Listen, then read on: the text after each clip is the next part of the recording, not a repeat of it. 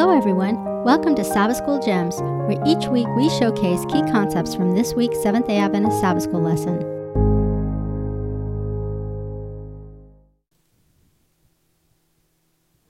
Well, hello, everyone. Welcome. This is lesson 8 for the third quarter of 2022 for Sabbath, August 20, and it's titled Seeing the Invisible, and it's from the quarterly In the Crucible with Christ. Now, we've got a lot to cover in this lesson. There's a lot of good stuff in here, a lot of gems.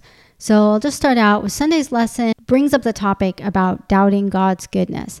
I was thinking about that and I was thinking the reason why I think we doubt God's goodness or the most of the incidences when we when we or other people do, it's usually because we're attributing to God things that are not from God. We like to read this text Romans 8:28 where it says and we know that all things work together for good to those who love God, to those who are called according to his purpose.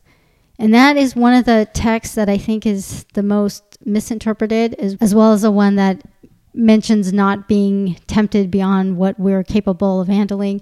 I think we misinterpret these. And this one in particular, because it says, we know that all things work together for good to those who love God.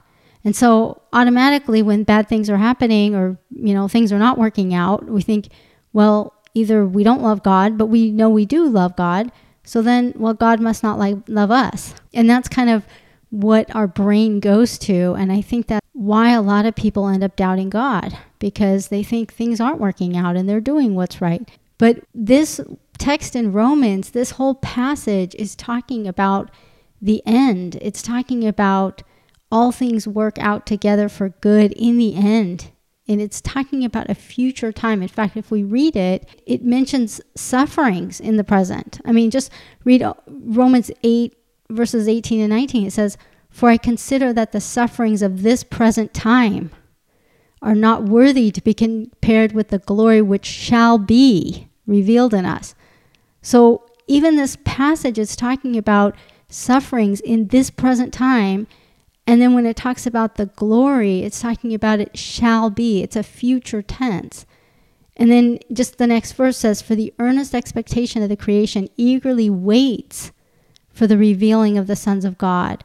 So we see this waiting, this future. It's not right now. So this very passage is not talking about all things working together for good right now and in every second. It's talking about in the end, it's going to be made right. And so I think if we keep that in context, it'll help us not be attributing all these things to God and doubting his goodness. He is seeing th- things that we see. He doesn't like what's going on, probably more than, than we are. He's suffering for the sufferings that are happening in this world. But this is talking about the future, that he will, he, he has a plan and these things are playing into that plan. And, you know, maybe battles will be lost, but the war will be won in the end. This is kind of where this idea of hope comes in. Hope is for things that are not seen, for things that might be in the future. Specifically, this hope for this final atonement. I'm just going to read Romans 8, just going on a little bit from there. So, Romans 8, 23 to 25, it says, not only that, but we also, who have the first fruits of the Spirit, even we ourselves groan within ourselves, eagerly waiting, there's that word again, eagerly waiting for the adoption, the redemption of our body. By redemption of our body, that's the final atonement. It says, For we were saved in this hope. But hope that is seen is not hope, for why does one still hope for what he sees? But if we hope for what we do not see, we eagerly wait for it with perseverance. This is talking about a hope for things that are not seen. The title of this lesson is Seeing the Invisibles. It's keeping that hope for things that we can't see, but we do see it to some degree. And we'll see what this actually means. Let's go on to Tuesday's lesson, The Power of the Resurrection. And the lesson study says that we'll be resurrected and that we'll have this power because Jesus has a power because now he's sitting at the right hand of God and that this power is available to us today. I'm, I'm just kind of taking snippets of what the lesson study said, but this is a little bit confusing because when we talk about, well, we'll have the power that Jesus has, he's sitting at the right hand of God, we have this power now. We know that he's going to send the Holy Spirit, but it does seem a little confusing because it seems like it's suggesting that we'll take on that same position, that same position of power that Christ has. But this is not true. Christ has a very unique position at the right hand of God. The real power in Jesus' death is not that we are going to be sitting at the right hand of God and not even that he is. Yes, he's going to be sitting there with power as a king, but he's also going to be sitting there and he's not going to be sitting, I think he's going to be ministering as our high priest. Remember Melchizedek, who's both a king and a priest combo? And that's the role that Jesus takes. It's unique only to him. You know, there was only one high priest. When Aaron was about to die, they appointed his son Eleazar as the high priest because there's only one high priest. There's lots of priests, and they're all ministering and they're all transferring sins into sanctuary. But the only the high priest on that day of atonement, that once a year, it was only the high priest, and there was only one. They would go in and minister on that day of atonement. They would bring in that final atonement and the final cleansing of the sanctuary. So that's that redemption of our body, if we want to use the wording that's in Romans. So that's what it's talking about. And that's the hope that we can look forward to. And this is what is stated in Hebrews, which we just studied. It's about this hope, the hope in the role that Jesus is now taking. We can read about that in Hebrews 9. And, and also in this chapter, we can see the difference between the new covenant. See, the first one is it's talking about the first, it's talking about the earthly sanctuary the earthly sanctuary with the fleshly ordinances, sacrifices, that couldn't bring in this redemption of our body. It's only the true heavenly day of atonement that does that. So let's read in Hebrews 9. It, it, starts out describing that, that earthly sanctuary and the pattern of the heavenly. So Hebrews 9, starting in verse 1, it says, Then indeed, even the first, and it says covenant, that word is not in the original text, but even the first had ordinances of divine service and the earthly sanctuary. For a tabernacle was prepared, the first part in which was the lampstand, the table, and the showbread, which is called the sanctuary. So it's clearly talking about the earthly tabernacle. And it says, and behind the second veil, the part of the tabernacle which is called the holiest of all, that's where the priest went in once a year to make that atonement. Yeah, and then if you go down to verse 7, it says, But into the second part, the high priest went alone once a year, not without blood, which he offered for himself and for the people's sins committed in ignorance. You know, that's because he had to offer sins for himself before he went in to make atonement for the rest of the people. But that was that final day of atonement. That's when the sins were actually transferred out of the sanctuary. They were put on the scapegoat and, and removed. So that was the that's when the real atonement happened. All the rest of the time, the people were getting cleared, the sins were being transferred, but they weren't really taken away. Now, if we keep reading in Hebrews 9, just going down to verse 11, it describes how Jesus is now the high priest. It says, But Christ came as high priest of the good things to come with the greater and more perfect tabernacle, not made with hands, that is not of this creation not with the blood of goats and calves, but with his own blood, he entered the most holy place once for all, having obtained eternal redemption. For if the blood of bulls and goats and the ashes of a heifer, sprinkling the unclean, sanctifies for the purifying of the flesh, how much more? And that's that's the bulls and goats and the, the ashes of a heifer and the sprinkling the unclean you know, there were certain things that were done when you had defiled yourself, like you touched a dead body or something, you got leprosy and you were recovered from leprosy, you would do this certain purifying. So that's what it's talking about purifying the flesh. But it says, How much more shall the blood of Christ, who through the eternal Spirit offered himself without spot to God, cleanse your conscience from dead works to serve the living God? So that is who is bringing in the real atonement. And notice how it's cleanse your conscience from dead works. That's important to serve the living God. When we are having this guilt and when we are having this separation from God, it's hard to serve Him. That is the whole reason why these sins were transferred. Whenever it came into the consciousness of the person, they were they were repenting of sins that they initially didn't even know they were committing. But when it came into their consciousness, that's when they went and got cleansed so that they could be cleansed of consciousness from dead works to serve the living God, so that they could continue to get close to God and serve Him and walk in His ways. But we know that all those earthly processes were not what was really doing it. Hebrews 9, going on 23. Therefore, it was necessary that the copies of things in the heavens should be purified with these, but the heavenly things themselves with better sacrifices than these. For Christ has not entered the holy place made with hands, which are copies of the true, that's the earthly sanctuary, but into heaven itself, now to appear in the presence of God for us. Not that he should suffer himself often, as a high priest enters the most holy place every year with the blood of another, so that day of atonement was every year, once a year. But he then would have had to suffer often since the foundation of the world. If he went every year, it would be every year. But no, now, once at the end of the ages, he has appeared to put away sin by the sacrifice of himself. And as it is appointed for men to die once, but after this the judgment, so Christ was offered once to bear the sins of many. To those who eagerly wait for him, he will appear a second time apart from sin for salvation. So we know that that's what he his role is, and that's a one-time role. The Day of Atonement, even though it's it's once a year. So, yeah, if you look back in time and you see it's happening every year, it looks like, wow, there's a lot of Day of Atonement. But really, if you follow God's calendar, it's the whole year is like a microcosm of time, of our existence on this planet. And so you see this this time, this calendar that you're progressing through, and the Day of Atonement of all the 365 days or so in the year, that was just a one point in time, one hour or however long it took. So we know that that day is showing us how this is a one time event. And we, we read it here in Hebrews, it's telling us. So the real thing that's happening in heaven, that, that final atonement, is a one time thing. And Jesus is the one sitting at the right hand of, of God, is the one that's ministering that. And remember, he's particularly suited to this role because two things. First, he's spotless. He doesn't need to get purified like Aaron did.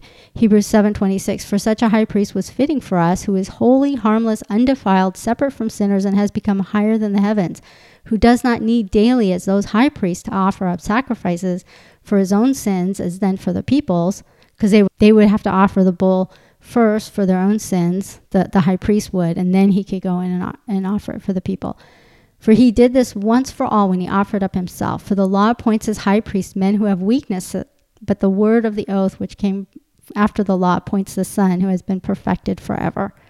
So it's just saying the high priests in the earthly sanctuary are just men and they have weaknesses and things. In fact, they had to be really careful because they didn't do things right. They could, that it was going into the, the most holy place. They didn't have the incense and they didn't do everything right as um, even just as priests, because look at Aaron's sons, they would run the risk of getting obliterated. So it, it's a big responsibility, that high priest. But Jesus is well suited for that because he is not defiled. He doesn't have to offer that pre sacrifice before he ministers for us.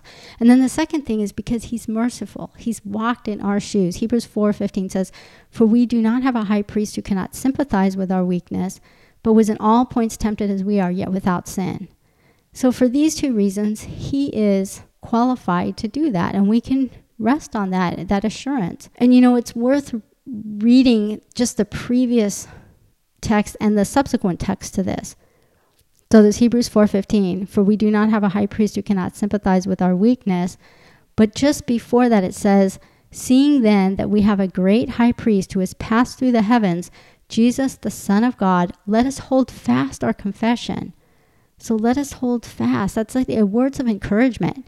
And then right after that text it says Hebrews 4:16 it says, "Let us therefore come boldly to the throne of grace, that we may obtain mercy and find grace to help in time of need." So this is important for us to to realize this and to recognize him as high priest. Why? Because let us hold fast to our confession and let us come boldly to the throne of grace and obtain that mercy and find grace in time of need.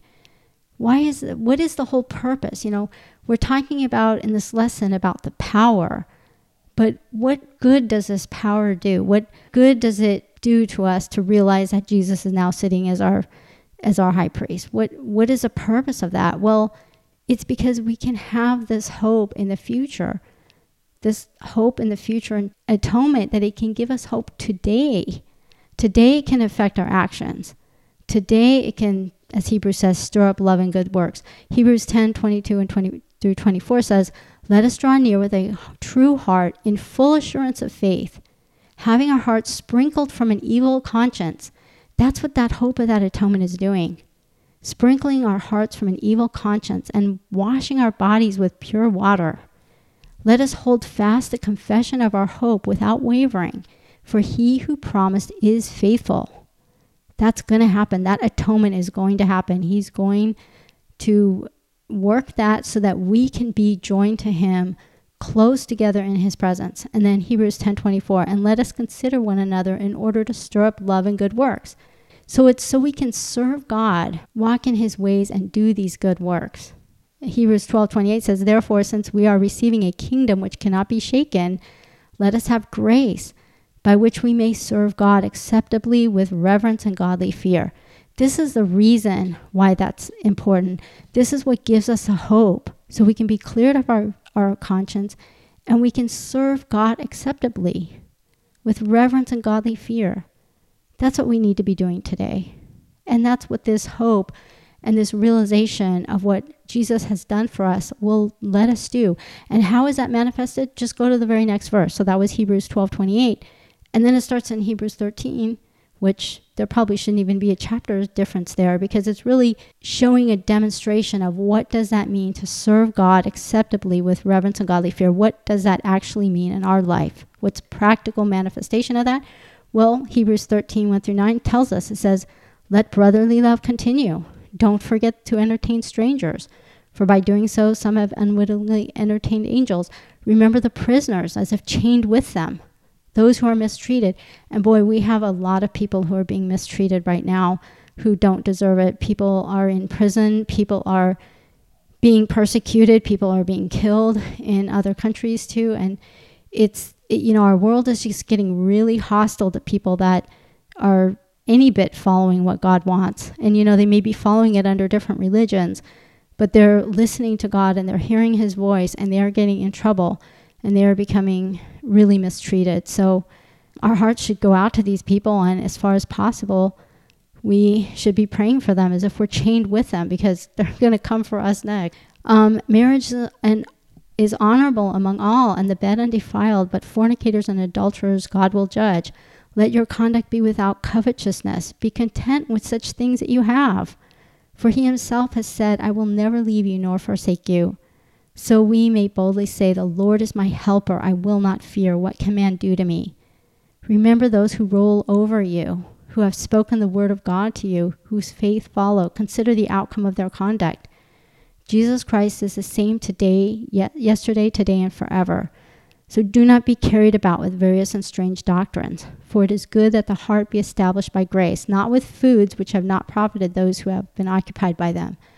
So this is practical things. And you know, go into Hebrews and read, there's even more there. This is the fruit of what it means to accept that grace, to realize that atonement, to have that hope of that atonement someday. And without this faith, it really is impossible to work this way. This isn't my words, this is Hebrews 11:6. It says, "But without faith it is impossible to please him. For he who comes to God must believe that he is, and that he is a rewarder of those who diligently seek him."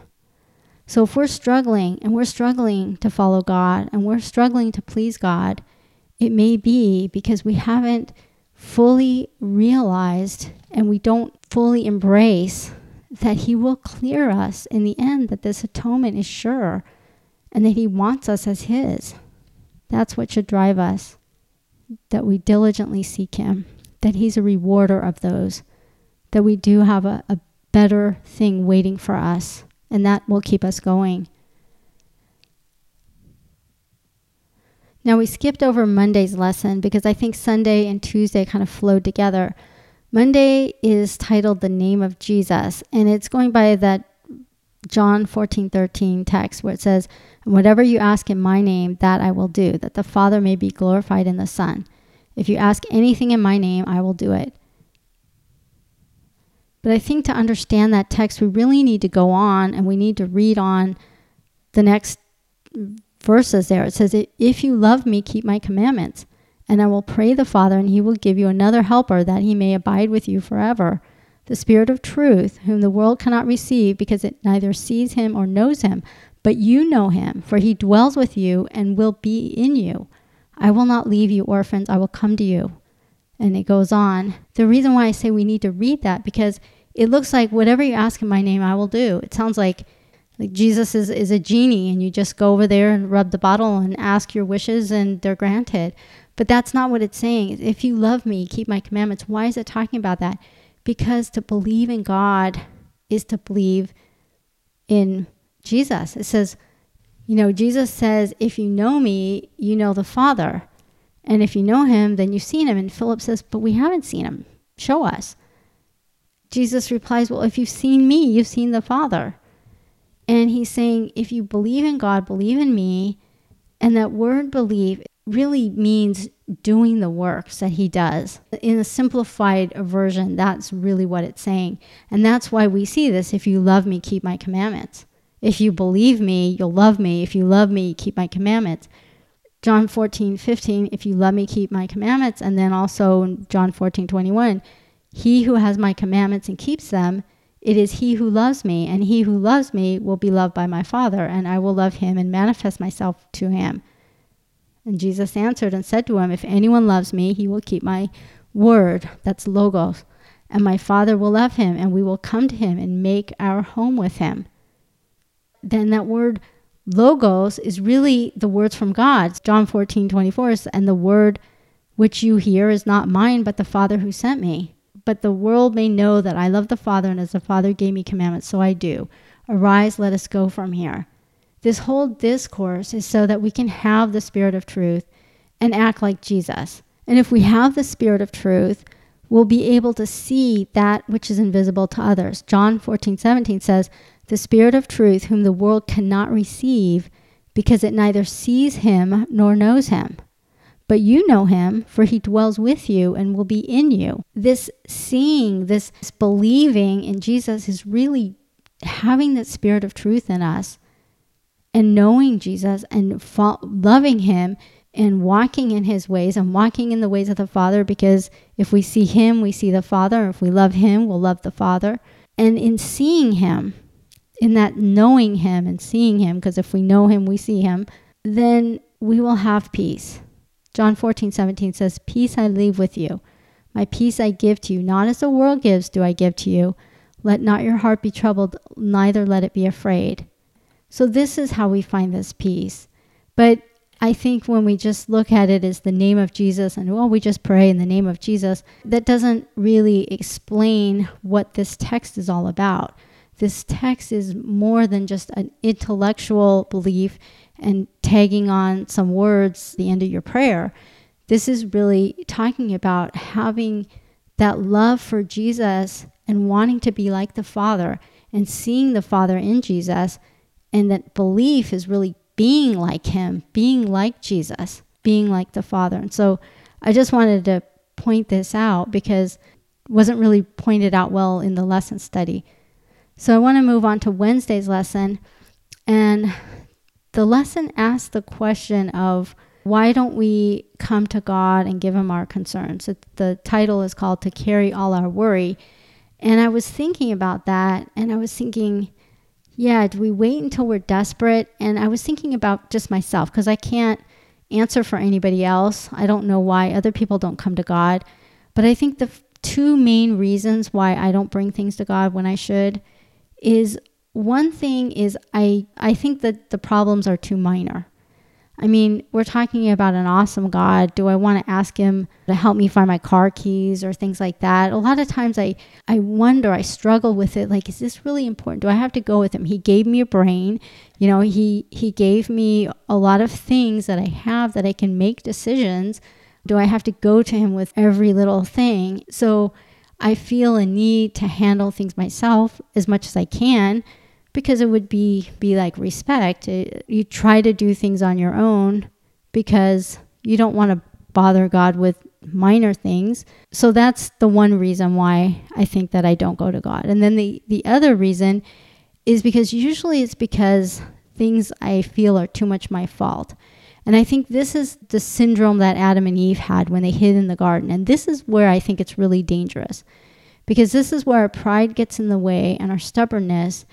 And we're either too proud to admit that we're wrong or that we're doing something wrong, or we're too stubborn to want to change.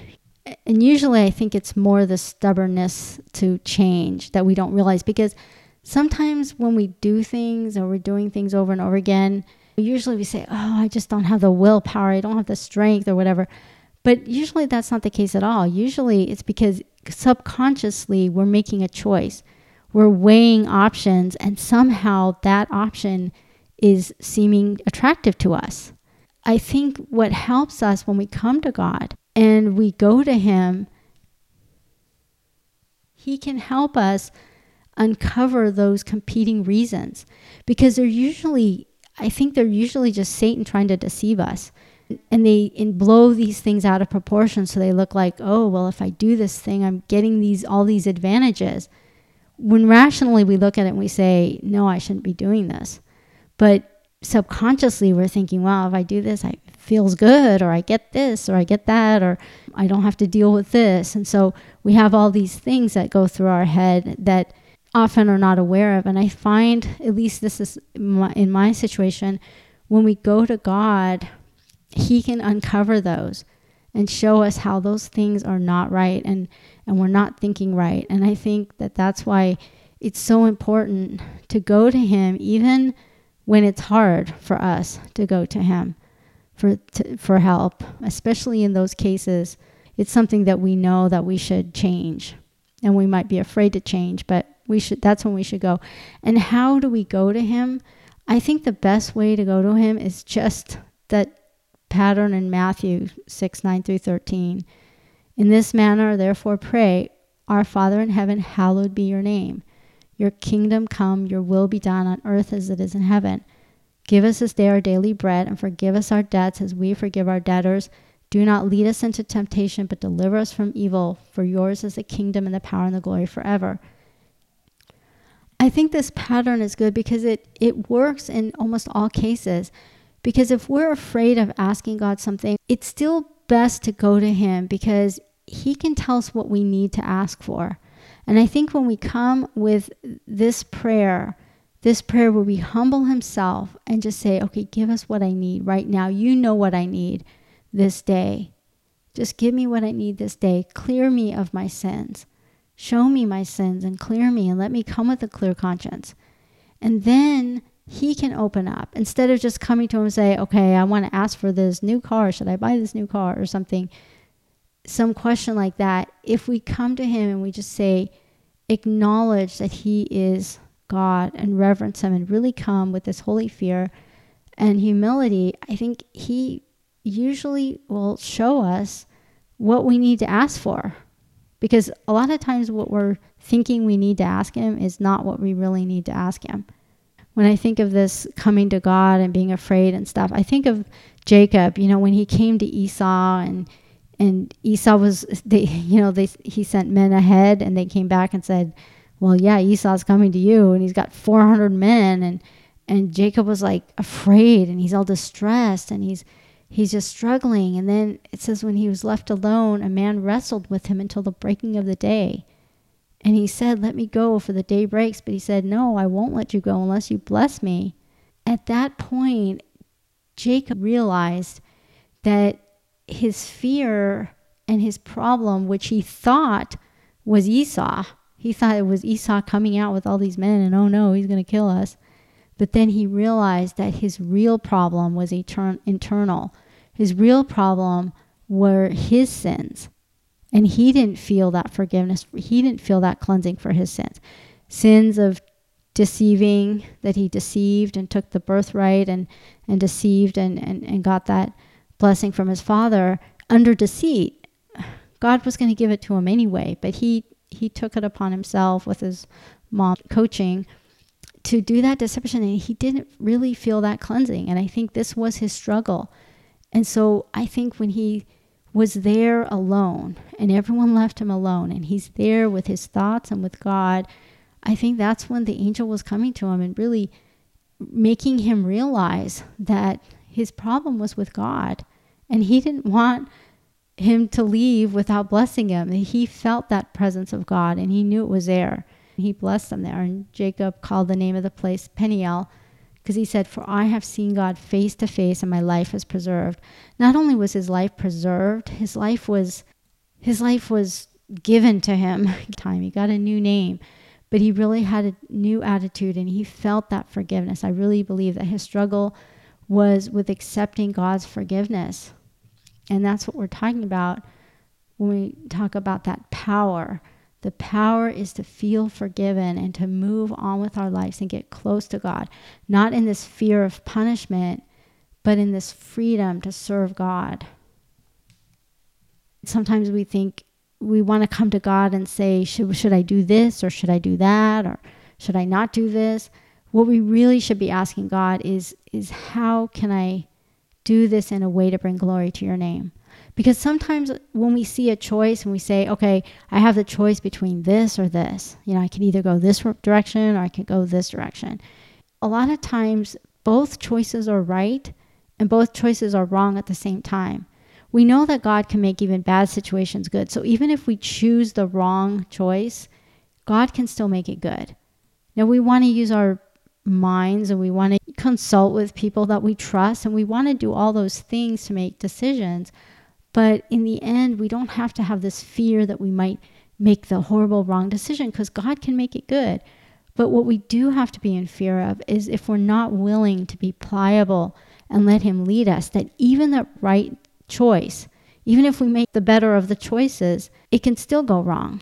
So I think a lot of times it's more important to come to God and ask Him what attitude we should have and to be willing to change our attitude and then make the decision as best as we can and not have this fear that it's either it's either or because he can make both situations good and we can make both choices bad by our approach. This is the way i think it's good to come to god with the worries that we have. Just let him lead us into what question we should be asking and what changes we should be making in our life Okay, now Thursday's lesson is titled Still Faithful When God Cannot Be Seen. This one, I'm not going to go over the texts that are brought out in the lesson study because I'm wondering why they didn't bring out certain things. Uh, well, we already talked a lot about Job. We've already been studying him for the last couple weeks. But he is one who remained very faithful. He was faithful even though he couldn't see things. I mean, in his own words, he says, I have heard of you by the hearing of the ear, but now my eye sees you. So he was in this fog of whatever, and he couldn't really see God clearly, but he was faithful. He knew what was right. He wasn't going to curse God and die, and he wasn't going to repent of sins that, that he didn't even know about. He remained faithful to God. And then when he saw this, he offered the prayer and praise to God. So I think he is a really good example of someone who's faithful when God cannot be seen. he's the poster child for this.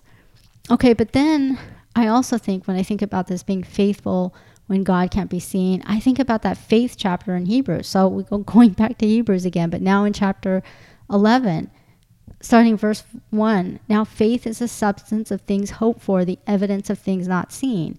So faith is really things that we can't see. So this is still faithful when we can't see things. That's what faith is. Faith is exactly that by definition. For by it the elders obtained a good testimony. And then it goes on. It talks about Abel. By faith, Abel offered to God a more excellent sacrifice than Cain, though which he obtained witness that he was righteous, God testifying his, of his gifts, and through it, he being dead still speaks. So we see Abel as an example. And then Enoch, verse 5 by faith, Enoch was taken away so that he did not see death and was not found because God had taken him. For before he was taken, he had this testimony that he pleased God. So he pleased God even though he couldn't see God. And then he didn't see death. Noah, by faith, Noah being divinely warned of things not yet seen he didn't know there was going to be a flood. There was no floods before The earth catastrophically changed at the time of the flood. There's no way that Noah could have really understood the scope of what was going on before it happened. But yet he moved with godly fear, prepared an ark for the saving of his household, by which he condemned the world and became heir of the righteousness which is according to faith. And then it goes on to Abraham. Verse 8 By faith, Abraham obeyed when he was called to go out to the place which he would receive as an inheritance. And he went out, not knowing where he was going. By faith, he dwelt in the land of promise, as in a foreign country, dwelling in tents with Isaac and Jacob, the heirs with him of the same promise. They were just nomads. For he waited for the city which has foundations, whose builder and maker is God. He was waiting for that city. He was living as a nomad. Isaac and Jacob were living as nomads. They were looking to this this city, this promised city. And then Sarah, by faith, Sarah herself also received strength to conceive seed, and she bore a child when she was past the age, because she judged him faithful who had promised. She believed in that promise, and he brought he gave her a child because of her faith. And then of course it goes on to Jacob and Joseph and Moses and the people who took Jericho under Joshua's leadership. They had faith in the, in the harlot Rahab and Gideon and Barak and Samson and Jephthah and David and Samuel and the prophets. It mentions all those in Hebrews. And it says, none of these received the fullness of the promise in their life. They didn't, they didn't see this. They all were living and acting on faith, not having really seen. And Hebrews 11:39 says, "And all these, having obtained a good testimony through faith, did not receive the promise." So, why do we think we would receive the promise? These people didn't receive the promise, but they acted in faith. And when we think about, well, what, what fueled their faith? I think it's really good for us to go back and read these stories and just keep reading them and rereading them because there's so much that comes out when you read them over and over. You really understand their growth process. A lot of these things, especially Abraham and and Moses, and you see them growing. You see them growing in their faith, and it's it's example for us.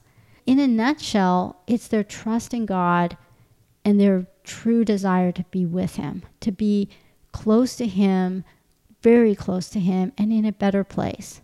They were longing for a better place.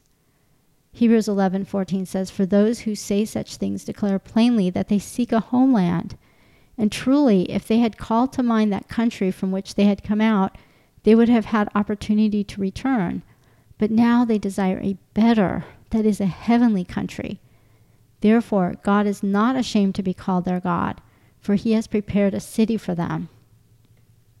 I hope that we are all seeing and longing for that homeland. I think that is what can give us the peace and it can give us the encouragement, especially as things are really heating up in this world. And I think they're just going to get worse and worse, and maybe even really bad for some of us that are studying this lesson study right now.